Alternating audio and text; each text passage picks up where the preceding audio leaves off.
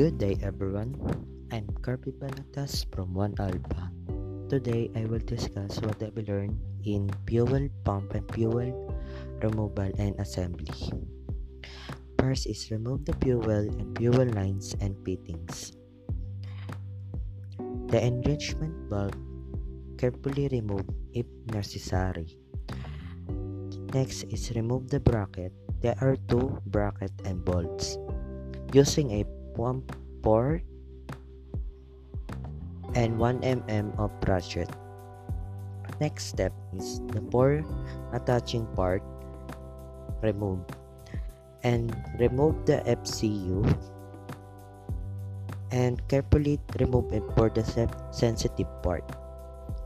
And for the fuel filter maintenance practice and assembly, there are two fuel filter in Honeywell.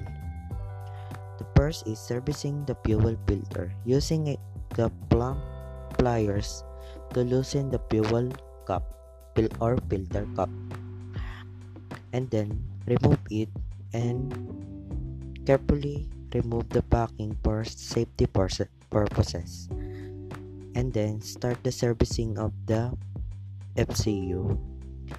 After you servicing the FCU, you need to repaint the fuel cup because of the damage and the color of the cup.